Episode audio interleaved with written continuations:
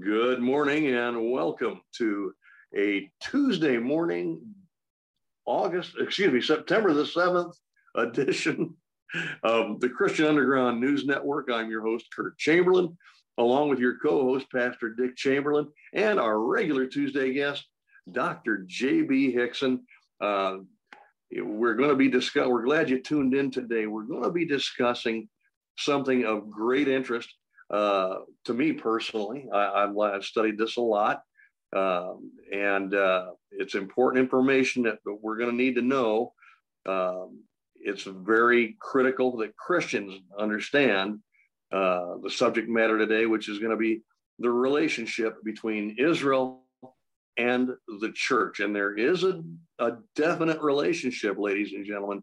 Um, as uh, JB will probably echo, uh, we need to keep an eye on what's going on in Israel because Israel is, in fact, God's prophetic timepiece. Uh, how things go in Israel shows us directly what the signs of the times actually are and where we are at currently in Bible prophecy. So uh, get your note taking utensils out right now and get ready because Dr. Hixson is about to is about to throw down some science on you here, folks. He's going to throw down the word in the right way. So, uh, JB, welcome this morning. Glad to have you back this morning. And, hey, great, uh, great to be back. Always a, a, pleasure to be on Christian Underground News Network, and uh, hopefully you guys have had a good week. You and Pastor Dick. We we have we have. Awesome. Well, yeah, this is uh, this is a great topic that kind of flows out of what we talked about uh, last week. You know, last week on your program, I talked about why I believe in the pre-trib rapture, and right. I got a lot of great feedback from that. I'm I'm thankful that it was uh, helpful for some people. But one of the things that we uh, talked about last week was how uh, often those who who don't hold to a pre-trib rapture um, have really mischaracterized the view of those who do.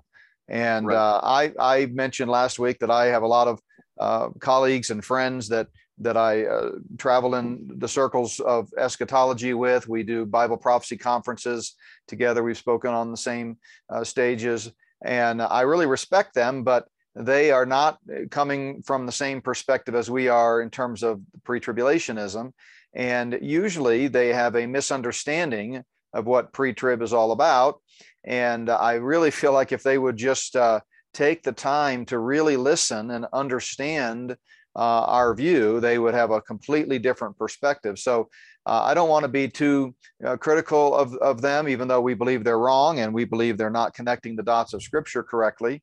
Um, but at the same time, I, I do think it's an important issue, and uh, I, I wish that they would really uh, stop uh, spreading misinformation about uh, the pre-tribula- pre-tribulation rapture view uh, because it, it's not helpful and really it doesn't make them look good when they are basically having an argument that no one is having.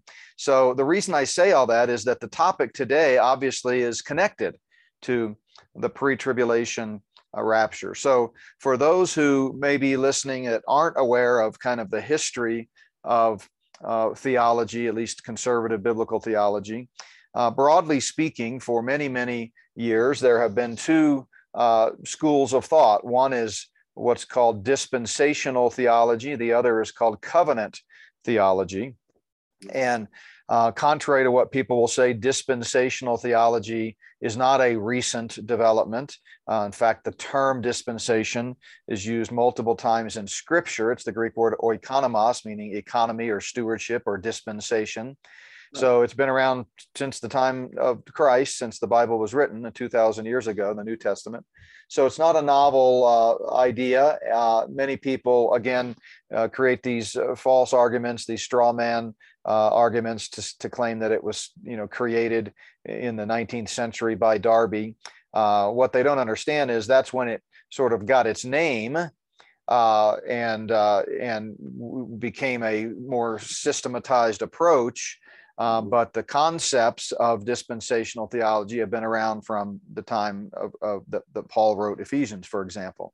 Uh, it would be like saying that, you know, Calvinism uh, you know, even though we understand that it came out of the Synod of Dort and it, it is, uh, you know, connected to Calvin and his followers, uh, but those who hold to Calvinism, which we do not, uh, they certainly uh, attempt anyway, not, successfully in my view, but they attempt to tie it to Scripture, and uh, and we want to be careful to point out that dispensationalism, similarly, even though in the history of theology it has kind of gotten different characterizations and come along uh, in more in the last couple of hundred years and kind of gotten a lot of books written about it and a lot of you know details uh, coming together it is rooted in the scripture.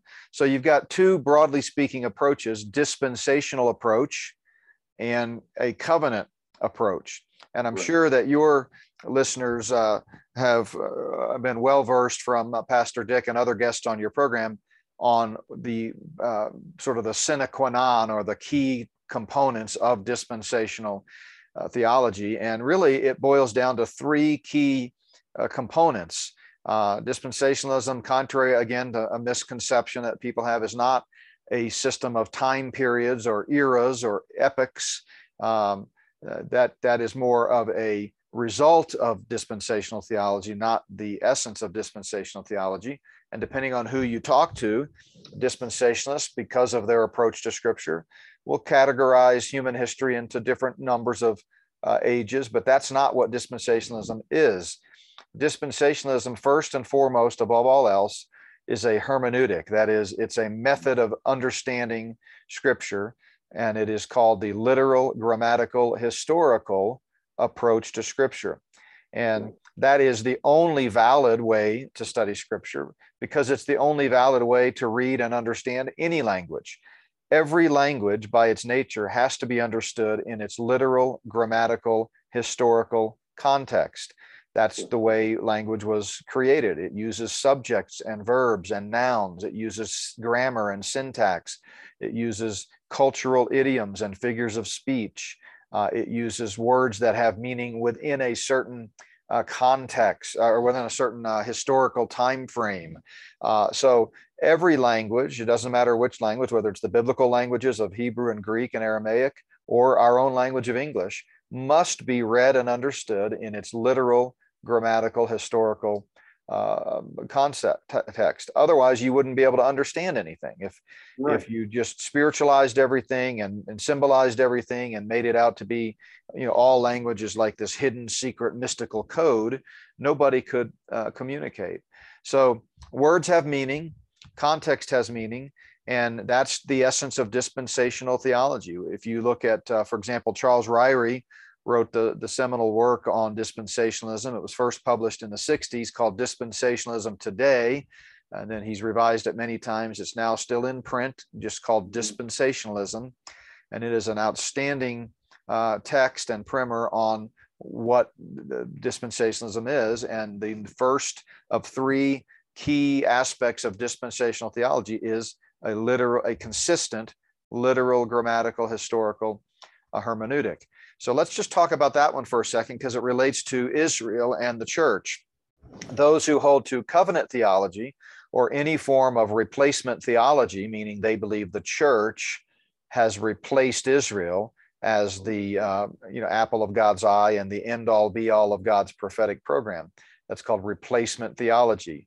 Uh, sometimes in theological circles, it's called supersessionism because they believe the church has superseded Israel and Israel is no more. They had their chance, they had their day in the sun and they failed. And so God has cast them aside. That's their view. And nothing well, could be, nothing could be further from the truth. Absolutely. And they base that view, like all views, on a, a particular method of studying scripture that leads them to that conclusion. And their mm-hmm. method of studying scripture, contrary to the literal, grammatical, historical approach, is called allegorical. Mm-hmm. Allegorical. And by that we mean they uh, come at the scriptures and they're looking for the hidden, deeper, mystical meaning. They're looking for the meaning that is between the lines or hidden underneath the words on the page, right? They, they use a hermeneutic that's that's connected to esotericism. Yes. Uh, the esoteric knowledge is, uh, yeah, yeah. Yeah, and so, and again, they we're not disparaging them. We're, we're, we're we understand the history of it, and I can I think I'll take the time right now to kind of give you the history of allegorical interpretation. It goes all the way back to the early church. And uh, Origen, he's often called the father of allegorical interpretation. And then it was really uh, sort of crystallized and made popular through Augustine, who wrote the book City of God. And in that book, he suggested that we had misunderstood the Bible and the promises of the Old Testament. And they, since they hadn't happened yet, they must have all been meant to be taken spiritually, not literally. And so uh, the church, he said, uh, really is the kingdom. The church is the consummate fulfillment of all that God promised about the kingdom for Israel. And we are the new Israel. And of course, it was easy in ancient times to come to that conclusion because we were living in a time when, first of all, Israel was no longer on the map, it had mm-hmm. ceased to exist. And the Roman Catholic Church was dominating and telling everyone they were the kingdom on earth and the Pope was the king.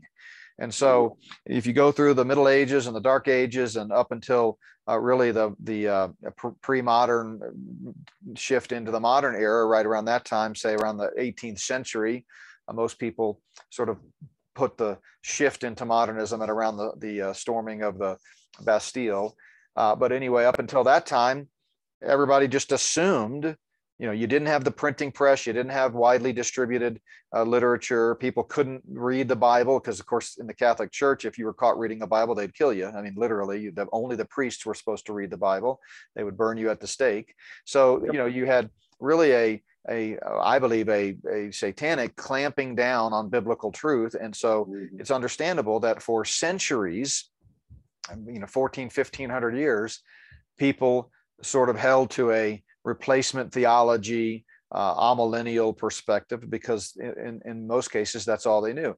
Now, as a side note, we do know there, as I mentioned last week, there's a remnant in every uh, century, uh, and the history shows this and it's well documented, of people who did read the Bible and did understand the distinction between Israel and the church and did understand the distinction between the second coming for the kingdom and the rapture for the church. Uh, but again, the predominant view uh, was, and frankly still is, uh, a, an erroneous view of replacement uh, theology. So if you think about the, the two different approaches to understanding scripture, literal, grammatical, historical versus allegorical, a mm-hmm. literal grammatical historical view basically says, look, these words meant something to the original recipients. That right. when David was promised a kingdom, for example, and the boundaries of that kingdom were spelled out geographically in great detail, the the terms temple and throne and house and mm-hmm. kingdom were all used in a way that in his day he would have understood what they meant when god promised him a kingdom forever uh, and that his seed would sit on the throne forever and ever and rule israel david's mind didn't immediately go to oh that must be some spiritualized nebulous concept of him reigning in my heart no david lived in an era where nations had kingdoms. And even though he wasn't alive to see the temple built, his son built it. He understood what temples and and and you know, uh, houses for kings were. He understood the brick and mortar aspect of it. And so, and then you just see that passed down you know that was a thousand years before christ when that promise was made you can go back to the time of abraham a thousand years earlier than that 2000 bc and you can see uh, promises made of a land blessing and certain boundaries of a kingdom that someday will rule the world and um, and and so the, the, the bible has been promising and god has been promising through abraham isaac jacob david and so on uh, this coming kingdom. You get into the prophets and the minor prophets and the major prophets, and you begin to see incredible references to details about the kingdom. Uh, the prophet Ezekiel, for example, uh, gives nine chapters detailing the dimensions and architectural spec- specifications of the coming kingdom, uh, the coming temple, rather. And so, just mm-hmm. read in its normal plain sense, nobody would have understood the kingdom to be metaphorical or allegorical in any sense. And then you come to the first century in the time of Christ, and repeatedly throughout his three and a half year ministry, he refers to a literal kingdom. He talked yeah. about uh, the disciples reigning on 12 thrones with him. He talked about when he comes back, he's going to sit on the throne and, and rule the world. Uh, the book of Revelation talks about how when he comes back, he will rule with a rod of iron and, and he will, uh, you know, uh, fulfill that promise. Uh, the disciples, we know from scripture and from their interaction, again, in a literal, grammatical, historical, normal, plain language, the way words are intended to be understood, that they certainly expected a literal kingdom. You know, they wanted to know who would be the greatest when they got there and where would they sit. And one of the disciples' mothers talked about uh, could one of could her two sons, uh, her two, the mother of two of the sons said, could my son sit on either side of you in the kingdom? Now that certainly doesn't in any way indicate that they expected a spiritual or figurative kingdom reigning in, in Never Never Land, you know, in our hearts. So uh, so we get no inkling whatsoever anywhere in the biblical text of a spiritualized kingdom. Uh, Jesus came to offer the kingdom. As long as in, he was there in his presence, the kingdom was at hand, the Bible says, but mm-hmm. they rejected the kingdom. They crowned him with thorns instead of a king's crown. And then, in, and that was in fulfillment of Old Testament prophecy, by the way. Um, so he then ascended after his resurrection to the right hand of the throne of God, the throne in waiting, and he promised he would come again to take the throne as promised. So um, there's a real gap in understanding between you know, replacement theology, Calvinist, amillennialist, covenant theologians, they're all kind of lumped in together. They have different nuances. Uh, you know, Calvinism typically deals mostly with the doctrine of salvation, but most Calvinists are replacement theologians. They don't have a eschatology, for example. They don't believe in a literal earthly future for Israel. Some do, so I don't want to be clear about that, but by and large, they're kind of lumped together.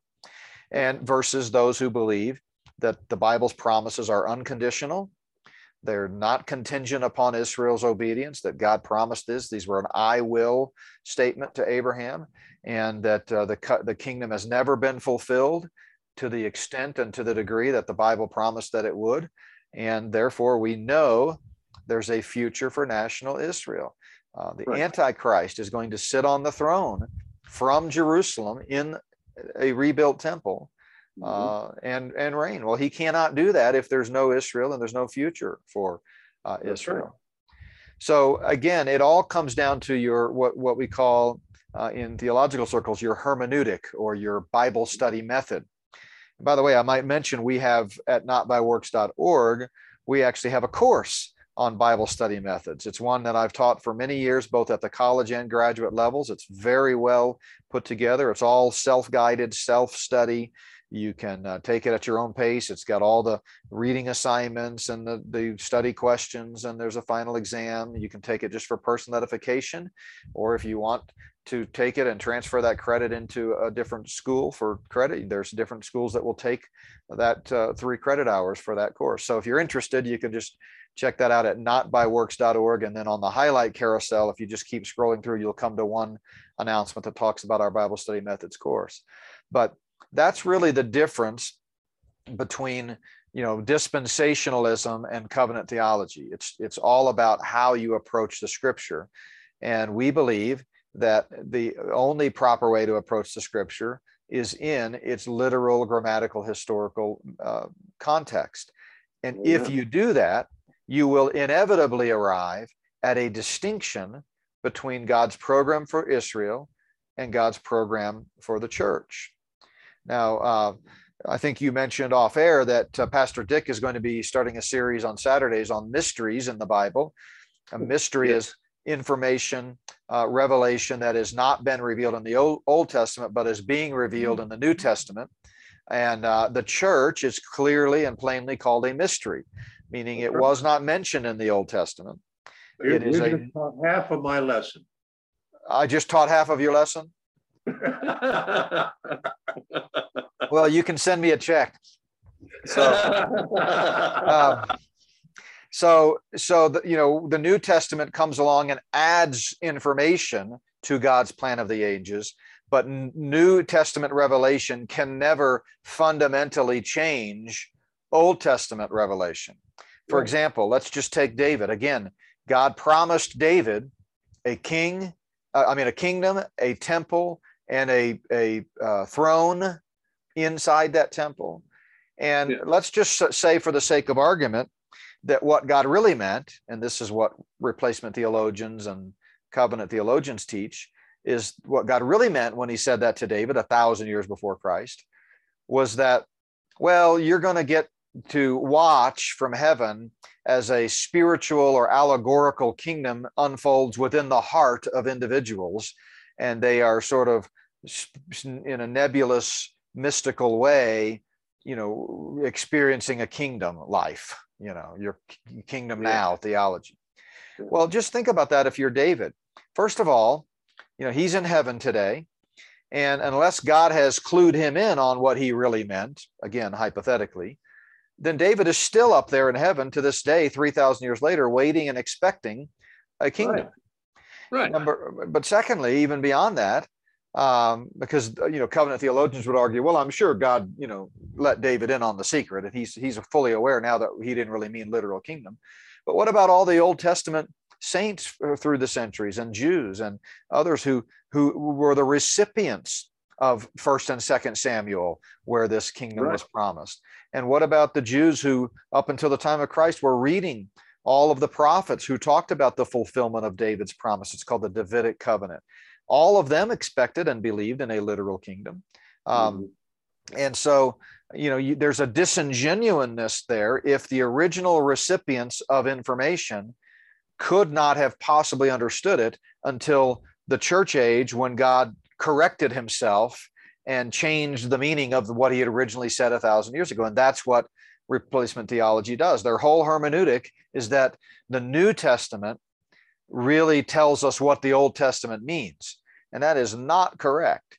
In fact, in my hermeneutics class, my Bible study methods class, one of my questions on one of the exams is Do you have to read the New Testament to understand the Old Testament? And the answer is not only yes, it's an emphatic yes, and it has to be yes, yeah. because otherwise you've got chaos. If I'm reading something and in reality I can't understand it until I have information that comes a thousand years later, like the New Testament did from the time mm-hmm. of David, how could I possibly understand it? I'm going to be dead by the time that revelation comes. So it's meaningless, but it's not meaningless. You can understand revelation in the time in which it was given. There's nothing mystical about it. God, when the quill hit the sheepskin under the inspiration of the Holy Spirit, God intended to communicate something to the Old Testament saints, and that is very easy to understand. So the, mm-hmm. the so later revelation or New Testament revelation can never change the meaning of Old Testament revelation. What it does is it fills in gaps, it gives more information, it adds additional information to, but it cannot jettison the original promises of the Old Testament because right. again, that make essentially that makes God a liar. God said one thing, and then a thousand years later he comes along and says, "Oops, just kidding. What I really meant was this." So if you you know understand the Bible and practice a consistent, literal historical grammatical approach to understanding the words on the page, you will inevitably arrive at the fact that there is still a future for Israel. And then even the New Testament plainly talks about this. Paul talks about this in Romans 9 through 11 that he's not through with Israel. The deliverer is going to eventually come out of Zion, and then the Old Testament promises will be fulfilled. So it really is a, a hermeneutical issue. And uh, you know, we, we don't ever see on the in the annals of history any reference to a spiritualized kingdom again until about three or four hundred years after Christ, and and let's let's try to understand that in in its context. So here you are, you're you know a first century believer who may have even seen Christ while he was alive before the crucifixion and resurrection and ascension into heaven. And so you uh, heard about him talk about his return and heard about how he's going to set up his kingdom and um, heard of him talk, for example, uh, the day before the triumphal entry when he told the disciples that depending on their faithfulness here on earth, they would be given greater stewardships in the kingdom. They might be put in charge of 10 cities or five cities. You, you under, you heard all that. So you have obviously an expectation as anyone would that there's going to be a literal kingdom. So you begin in, you know, we're talking, you know, Christ's resurrection was in 33 AD. So let's talk about early days of the church. It's the 40s, it's the 50s. You're talking with other believers, talking with your children, reminding them to look up and be watchful because, as Jesus said, our redemption is drawing nigh. He's going to come back. Just wait. It's going to be great. He's going to destroy Rome. He's going to take the throne and rule. But he hadn't come back yet. So you fast forward another few decades. Now you've got grandchildren and uh, you're getting very old and you're you might be dying before long but you're still telling those grandchildren hang on he's coming. I talked to him. I heard him. I've talked to the apostles. I lived with them. I know this promise of a kingdom. It's coming. And uh, then it doesn't happen. You pass on. Now your children and grandchildren are passing on the same message. By now we have the new testament teaching which clearly teaches that he's coming back. They're using that to, to reinforce what they've heard literally from their own ancestors who were walking and talking with Christ. But you get into the you know second century, third century, multiple generations have passed. People's hope begins to wane. The great um, uh, blessed hope that they've been looking for hasn't happened. They they haven't seen the fulfillment of these promises in the Old Testament of a kingdom, and uh, and so people, as is just still the case today, tend to interpret scripture through the lens of culture and, and, and, and experience instead of letting the scripture speak for itself. And so that's when Origen and Augustine, as I mentioned, come in the scene and they began to popularize this notion of a metaphorical kingdom. And that kind of ruled the day for uh, hundreds upon hundreds of years.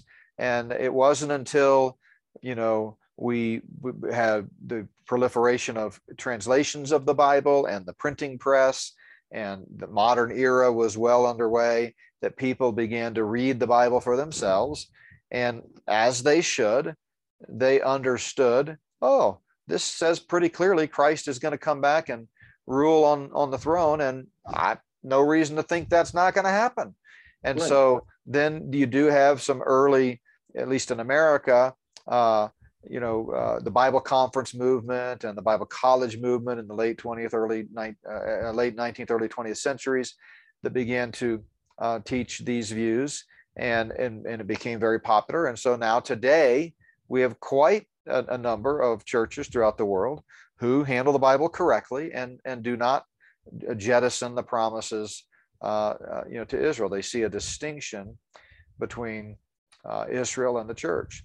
So mm-hmm. I hope that makes sense in terms of kind of the background uh, of uh, you know where where we are today, and you know with the distinction between Israel and the church. Many people think that quote dispensational theology, which they think is sort of a made up thing, even though it's a biblical term and a biblical teaching, is crazy because we are still expecting a future for Israel.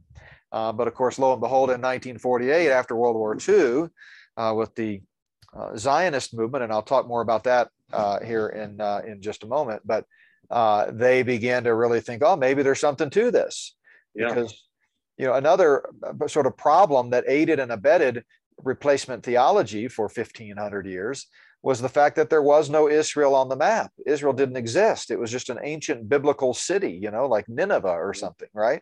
And uh, or, you know, ancient biblical country in the case of Israel. But mm-hmm. all of a sudden, you know, Israel is reconstituted as a nation. People begin to come back to the land, and people begin to say, "Ah, oh, maybe there's going to be, you know, a, a future for national Israel after all." Well, you know, we didn't need May 15th, 1948 to happen when Israel was gained statehood again. Uh, if you believe the Bible, if you take the Bible at face value and uh, understand it to be the infallible Word of God, we everyone who does that has been looking for a future for Israel all along but it sure, as we talked about um, a few sessions ago, it sure was a key sign that we could be getting close uh, because now we have an Israel uh, on the map. So I mentioned uh, uh, a moment ago that that Charles Ryrie anyway suggests there are three really distinctions that make you a dispensationalist. If you if you hold to these three things, you are a dispensationalist. So one of those is a literal grammatical historical approach to the Bible. We've talked about that. The other, which flows mm-hmm. from that, is recognizing a distinction between God's program for the church and God's program for Israel. Okay. And then the third, which is a little less commonly talked about, but is still important, and it also flows from that literal grammatical historical hermeneutic, is the overarching, uh, what we call the doxological view of God in human history. That ultimately, what God is doing is bringing Himself glory. Uh, and that's in contradistinction to a replacement theologian or covenant theologian's viewpoint, which says the purpose of God in human history is individual redemption. So, covenant sees everything about me and you being saved by faith in Christ, and it's all about individual redemption. Right. So, therefore, they downplay or ignore the national promises of redemption to Israel. So they read everything in the Old Testament. They, they call it the scarlet thread of redemption, and every little story in the Old Testament, they spiritualize it and make it this meta, this big giant metaphor about how you and I can avoid hell.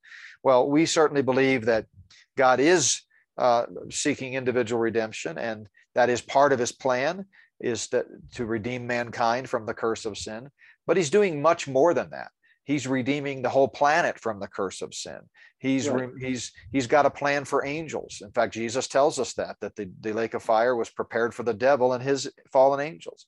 Uh, he's got a plan for demons then. He's got a plan for animals. He's got a plan for the the creation. And he's got a plan for you and me which is that we by faith trust in him and be uh, rescued from the penalty of sin. So it's just a slight uh, subtle difference. It's not you know something that would be kind of a leading difference between dispensationalism and covenant theology. Um, but it is important to understand that you know when you start to spiritualize the text you can find anything you want in there. It's kind of like the bible code you know? So yeah so so but we believe in letting the text speak uh, for itself. So uh, so if you consistently follow a literal, grammatical, historical approach to Scripture, you will inevitably uh, conclude that there's a distinction in God's program for Israel and God's program for the church. And it's important to say it that way. Sometimes we'll say there's a distinction between the church and the Israel and Israel. Well, covenant guys and, and Calvinists and other amillennialists, they'll say, yeah, of course there is. Israel was God's old plan. The church is his new plan. You know, so and yeah. and they so we want to be careful to say there's a distinction between the program for Israel, which is ongoing, has not been fulfilled, still has a future, and the mm-hmm. present program for the church. Um, but it will also lead you, if you if you practice a consistent literal, grammatical, historical hermeneutic, to the conclusion that uh, while God is certainly seeking uh, to redeem lost mankind, and that's what the atoning work of Christ at Calvary is all about. The atonement wasn't only about that; it was it was clearly about that, but it was also about curse the removing the curse of sin from the whole earth. So remember, it's because of sin that roses have thorns and you know there's poison ivy and hurricanes and tornadoes and the whole earth groans as paul says in romans 8 so the, the, the, Adam and Eve's fall did not simply uh, and only affect mankind; it affected everything. Uh, and Christ's atoning work paid the price for that, and uh, and ultimately God's going to make all things new. And yes. if if along the way He had chosen, He didn't because we have His word, so we know we know what we what His plan is. But if He had chosen to send everybody to hell, that's to bring Himself glory. He could have done that. It's all about bringing Him glory. Um, and I want to be careful to point out that because I'm hearing the objections in my mind, having taught on this so many times through the years and in, in live classroom settings and conference settings.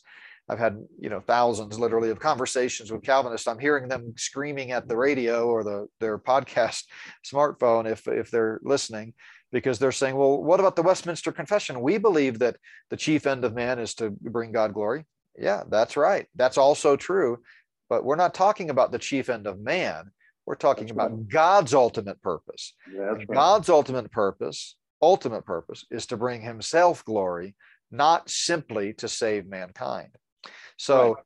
covenant theologians have no place for Israel and, and uh, you know that 16% of bible prophecy that's yet to be fulfilled they basically see everything through the lens of soteriology or the doctrine of individual salvation and they're trying to you know all of the old testament passages, they turn them into giant metaphors uh, about individual salvation from sin.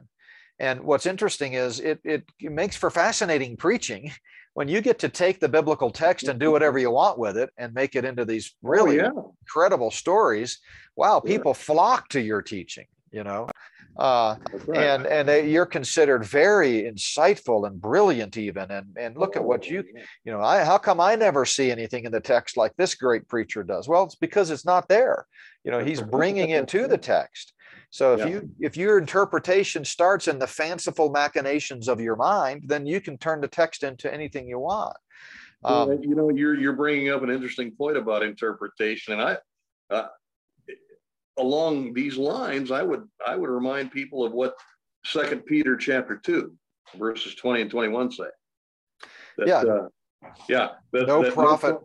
No, yeah, prophecy of Scripture is of any private interpretation. Right. Uh, for, yeah. for prophecy came not in old time by the will of man, but holy men of God spake as they were moved by the Holy Ghost. That's right. They they did. And so it's got you know, meaning originates in the mind of the author, not in the mind of the reader. Amen. Let me say that again. Meaning originates in the mind of the author, not in the mind of the reader.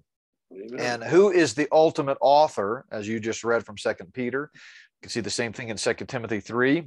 That's uh, right. Uh, as, as all scripture is God breathed or uh, inspired by the Holy Spirit. Who is the ultimate author of scripture? God. Yeah. So we don't get to tell God what he means. He tells us what he means, you know. That's exactly right. And, and you know, and, and language has to be that way, by the way. You know, it, no communication would be possible if the listener uh, got to determine what the speaker says. Yeah. So, for example, if I said to you, uh, uh, Curtis, I, I really am thankful for being on your program today, uh, but I've only got an hour and we need to, you know, wrap this up in another 15 or 20 minutes. And you, as the listener, said, you heard me say that. And then you thought to yourself, what I think JB means by uh, we need to wrap this up in 20 minutes is I'd like to take my dog for a walk. Well, I mean, that's absurd. There's no logical explanation for that. You're just making stuff up in your head. And the same thing is true for allegorical method of, of Bible interpretation. Nobody in the Old or New Testament alike, and even several centuries after the first century, ever conceived of the notion that the promises of a kingdom were metaphorical, nebulous, and intended to be fulfilled in our hearts in some intangible subjective way. Everybody reading those words understood what the author of them meant that it's a literal brick and mortar, geographic boundaries, earthly kingdom centered in Jerusalem in the nation of Israel. So, uh, you know, it, you can think of all kinds of illustrations, and I've talked about this in other conferences and in, in some of my uh, books. But, you know, if, if meaning originates with the listener, then think about this hypothetical conversation a uh, student in a math class uh, is asked on a quiz what two plus two is, and the student writes five. Two plus two is five, the student says. Well, the teacher, of course, marks it wrong. And when the student gets his paper back, he goes, he sees that it was marked wrong. He goes up to the teacher and says, you know, I've got a problem here. And the teacher says, What is it? Well, it's this problem right here. And the teacher looks at it. Two plus two is five. And the teacher says, What's the issue? That's clearly wrong. And the student says, Well, you said two plus two, but I thought you meant two plus three. Well, now who's right? You know, if meaning gets to originate with the reader, then we can never have any absolute truth because sure. meaning, you know, it, it gets into, you know, every time you order a, a Big Mac at McDonald's and they give you a fillet of fish, you can say you, you have no recourse because the clerk says, well, you said Big Mac, but what I took you to mean was filet of fish. So yeah. enjoy your lunch, you know? So it's just utter chaos if if meaning originates with the reader or with the listener.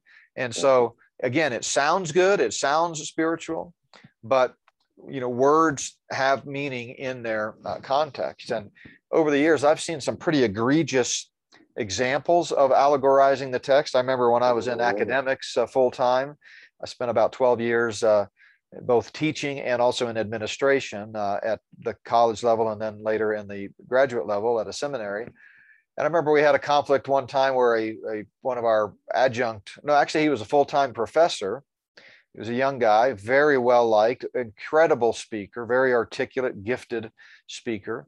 And he taught a lot of uh, classes on uh, youth ministry and other, uh, you know, kind of classes for young student, younger students. Uh, but he also taught um, Bible study methods. And uh, it was in a Bible study methods class that he was given an example of how to interpret scripture. And he, uh, you know, basically suggested that uh, the the the description in in the Bible of the uh, holy of holies with the ark of the covenant the cherubim and seraphim and all of these other things aaron's rod and so forth that were in this ark that that was a uh, a metaphor for the human body specifically a woman's reproductive system and he literally had diagrams. He had you know, this was before powerpoint so he had like overhead transparencies where he you know the cherubim and seraphim for the fallopian tubes and I, i'll just i won't go much further. But it was but the students were like wow this guy's fascinating. This guy must be really spiritual that god revealed to him all of this symbolism you know and uh, and but fortunately there was one at least one student in there who uh, knew better and reported it to the dean which was me. And and we we had a conversation with that with that faculty member. So again there's no end to what you can make the text say when the meaning originates up here. Right. And and we've got to avoid that mistake when we come to scripture let and, God say what God said. Period. Yeah, it's not it's it's not crazy. You know, the reason right. the Bible uh, has gotten a reputation for being complicated is first of all because Satan is the author of confusion, unlike God. Because uh, if God's not the author of confusion, then who is? There's only one other option. It's Satan. So uh, you know, and Satan's trying to confuse people. But you know, the, the the Bible is not that complicated you know people it's the way people handle it that makes it complicated for example right. you know nobody would pick up a you know tom clancy novel and randomly turn to page 250 in the third paragraph down and start reading and wonder why they don't understand anything about what's going on and yeah. yet that's exactly what people do with the bible. They'll right. randomly pull passages out of context without taking the time to to ask simple questions like who wrote it? To whom was it written? When was it written? What was the historical context? What's the theme? What's the argument? What happens right before this sentence? What happens right after this sentence? And if you read the bible the way literature is intended to be read it in its literal grammatical historical sense you'll understand the bible perfectly clear. Um, yeah. i mean of course there are some theological um, deeper truths that take some good studying and some good theological synthesis, cross referencing one passage to another. Uh, but by and large, the Bible is really not hard if you read it and understand it uh, correctly. Um, you know, the uh, a good example of how not to interpret the Bible is the way we many of us have, and I've been guilty of this in years past, uh, especially as a young uh, student of the Word and a young pastor is we will frequently read Old Testament historical narratives uh, that are telling a story, and we will spiritualize them. Uh, for example, take the story of uh, Joseph, which uh, Genesis has a great deal to say about Joseph. A good portion of Genesis is about the life of Joseph. Mm-hmm. And your listeners probably know that uh, Joseph was one of Jacob's sons, one of the 12 yeah. sons of Jacob. And uh, so let's take the story of Joseph uh, and Potiphar's wife. If you recall, he was serving under Potiphar. Uh, Potiphar's wife tried to seduce Joseph. He fled and uh, and wouldn't have any part of it. And many people have preached that and taught that passage as as teaching, for example, you know how to avoid adultery. Well, yeah. let's look at Joseph and, and find out. Well, the fact of the matter is that's not that's not good Bible teaching because uh, we could just as easily pick any other component of that historical narrative and elevate it to some type of spiritual uh, principle. Like right. we could, uh, what, what if I taught that passage and I said, uh, five reasons why you should never work for an Egyptian. There you go. I mean, that's yeah. part of part of the story. Joseph was working for an Egyptian. So, you know, we need to understand and this gets into a little bit more of the weeds about how to, you know, different Bible study methods. But you know, each type of literature was intended for a certain purpose to a certain audience and written in a certain way. Uh, you know, we don't read the phone book. Of course, nobody reads a phone book anymore. I'm showing my age a little bit, but we don't read a phone book the same way we read a novel, or the same way we read a love letter from our wife, or the same way we read an instruction manual on how to build a bicycle. So, but it's all using English.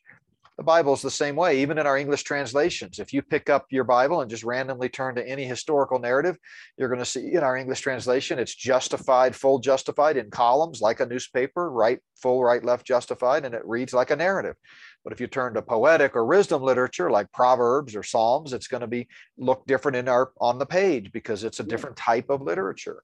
Uh, epistolary literature uh, in the New Testament letters, they they have a certain form, and you know we need to understand that form. But uh, back to the difference between Israel and the church, which is what our real focus is uh, uh, today on the program. What I what I really want listeners to understand is that when people tell you there is no future for national Israel, yet they still believe that Christ himself was born of a virgin in Bethlehem 2,000 years ago, they are actually indicting themselves for an inconsistent method of Bible interpretation. Let me yeah. explain. They, they read the Old Testament prophecies that relate to Christ's first advent, such as Isaiah 7:14, he'll be born of a virgin, or Micah 5:2, that he'll be born in Bethlehem. Hmm. And they take those as they should, in the only way they can take them, as literal grammatical historical, right? right? So, so when they read the first the prophecies related to the first advent of Christ, they are practicing proper hermeneutics. But inexplicably, and for no justification, when they read prophecies, sometimes even in the same paragraph by the same prophet, that speak of Christ's second coming and the circumstances surrounding it, that the governments will be upon his shoulders, that uh, the whole earth will know of him from the least to the greatest, that mm-hmm. the the kingdom temple will have these dimensions and these beautiful decorations and adornments. And so when they read all of that, they turn off their common sense method of interpretation and click on their allegorical method and they cast it all aside and say, oh, that's just one big giant metaphor.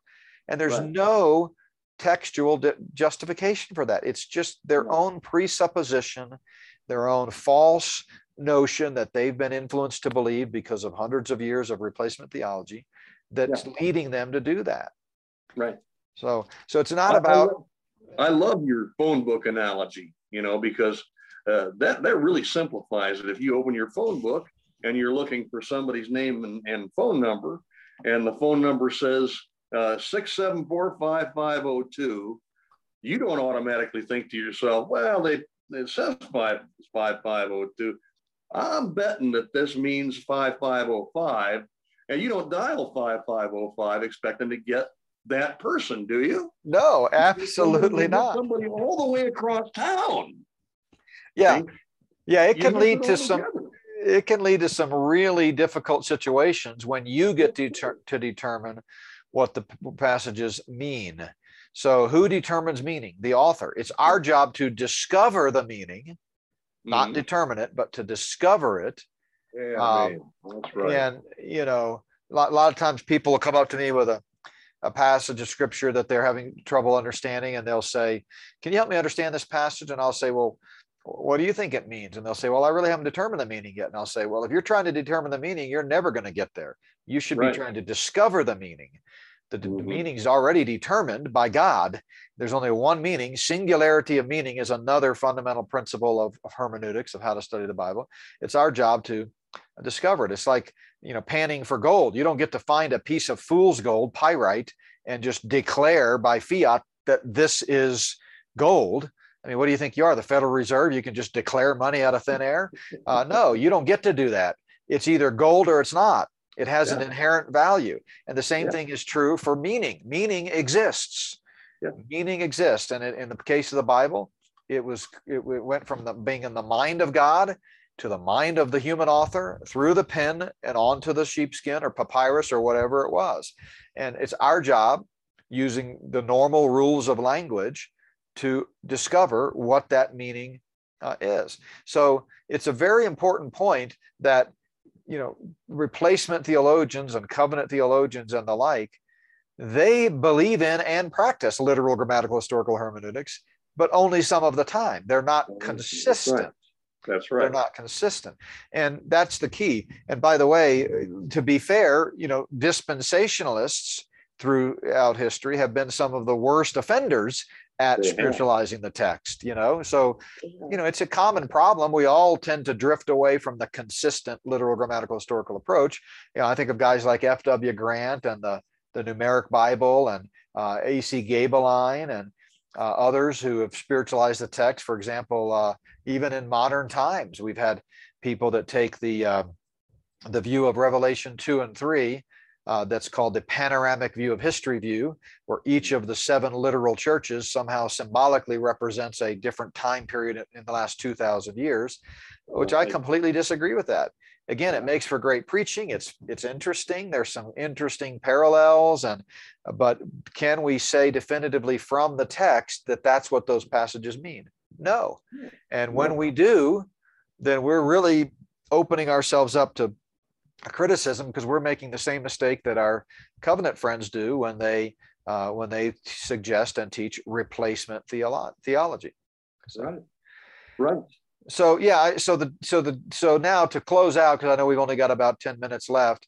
I want to I want to talk about modern Zionism and the role of Israel in the present day, because having established, I hope anyway, uh, that the Bible teaches a literal future for Israel, that the promises made to Israel have yet to be fulfilled.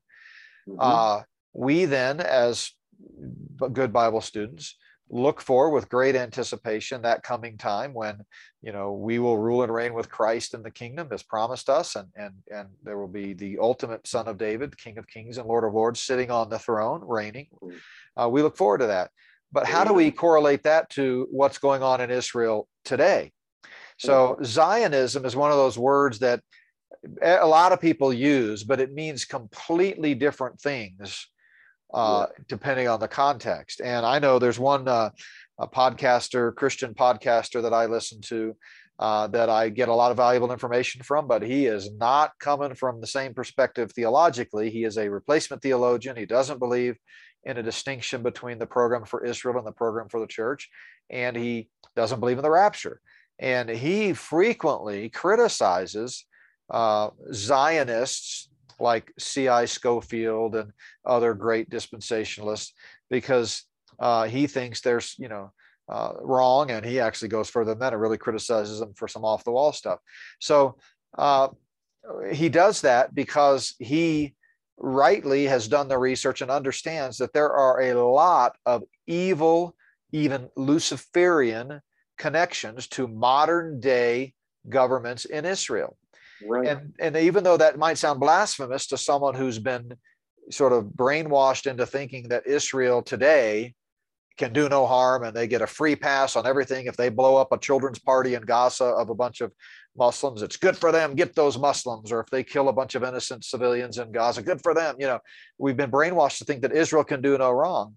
And, and people just haven't taken the time to actually do the research and understand that many of the government leaders in modern day Israel today are directly tied to the Luciferian conspiracy and are not good guys. And this shouldn't be that hard to understand because if we read the Bible, we know that Israel has a long history of having bad cats in the driver's seat of their country. I mean, Absolutely, without question. Yeah. Yeah. Ahab and you know Jezebel. We could go on and on. Oh, so man. this isn't rocket science to figure out, but you know, people they tend to uh, sadly worship the ground that people like Bibi Netanyahu walk on, and they don't know anything about Netanyahu. And that guy is not a believer, and he's not a good guy. Just take the time to look it up.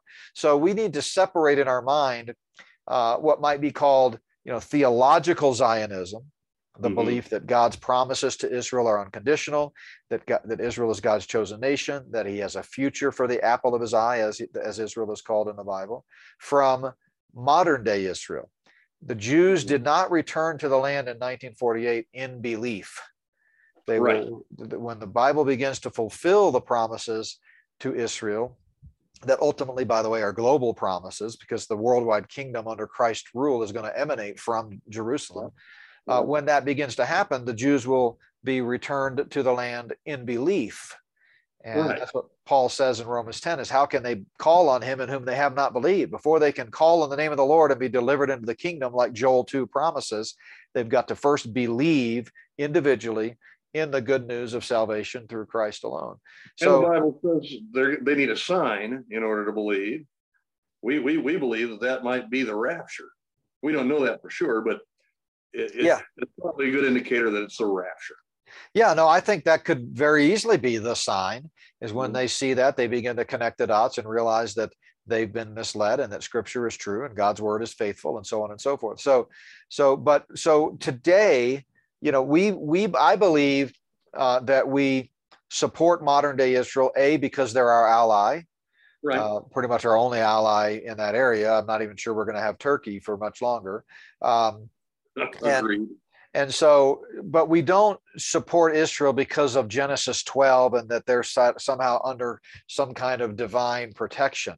You know, if if Israel, you know, were to one of the evil leaders of Israel were to somehow convince them to uh, turn on the United States, I would have no trouble defending ourselves and retaliating. There, you know, people have stretched the meaning of Genesis 12 way too far to say that any that Israel gets a free pass. They can do anything they want, and we don't have the right to retaliate. That's wrong.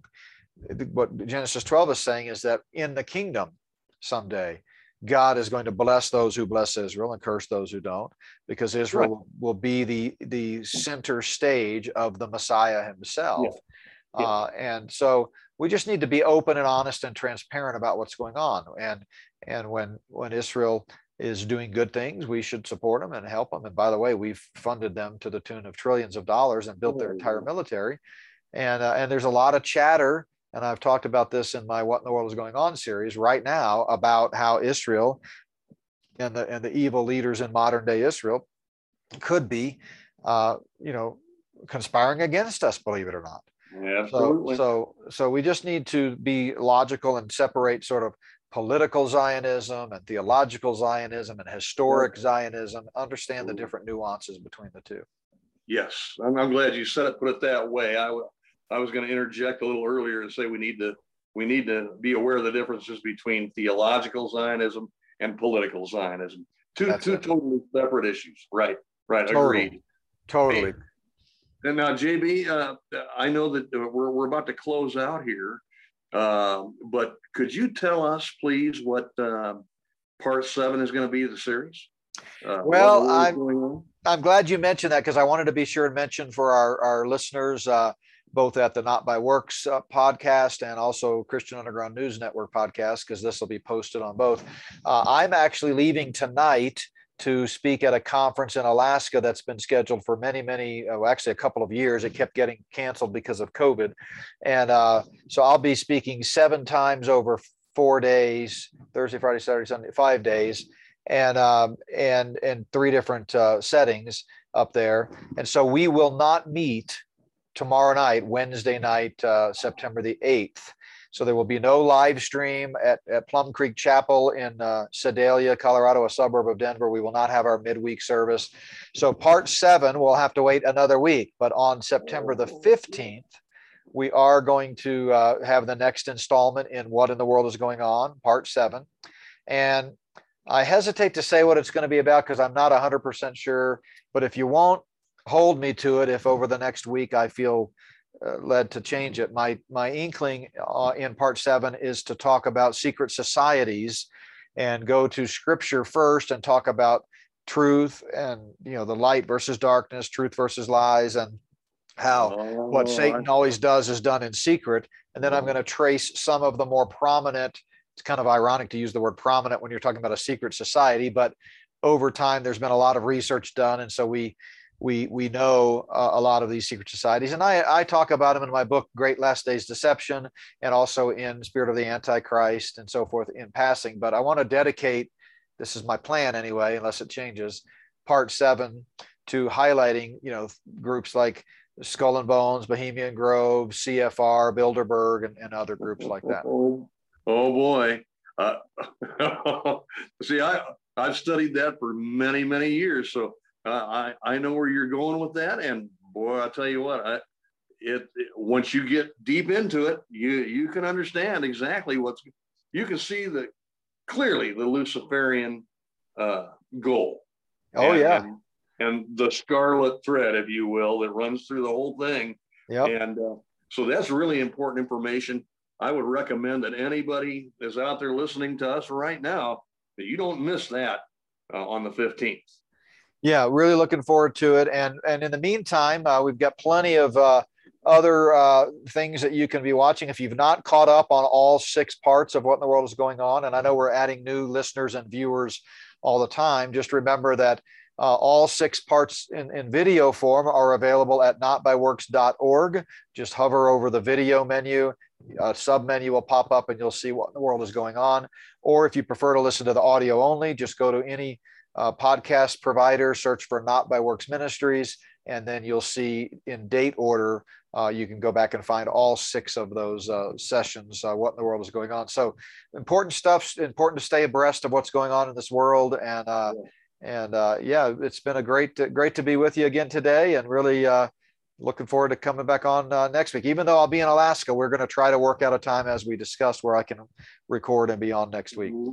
Absolutely. We would not miss that for the world, my brother.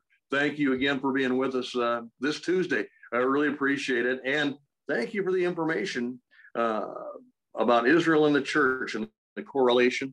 Um, it's, it's, really important that uh, Christians understand these things as they relate to contemporary times and where we are in Bible prophecy. So thank you for that, JB. I really appreciate that. Um, uh, and for our listeners, we thank you for joining us uh, once again today. We pray that you will uh, be with us this coming Saturday for our ongoing series in Galatians. No, no, we're, no, we're moving to a different subject. We're moving to mysteries. That's right. Oh boy, that's going to tie in a lot with what we talked about today, JB. And so uh, be sure and be with us this coming Saturday for Pastor Dick's ongoing series in ministries. And be sure not to miss JB next week when he's with us on, on Tuesday. Uh, until then, this is the Christian Underground News Network signing off. May God bless and keep you.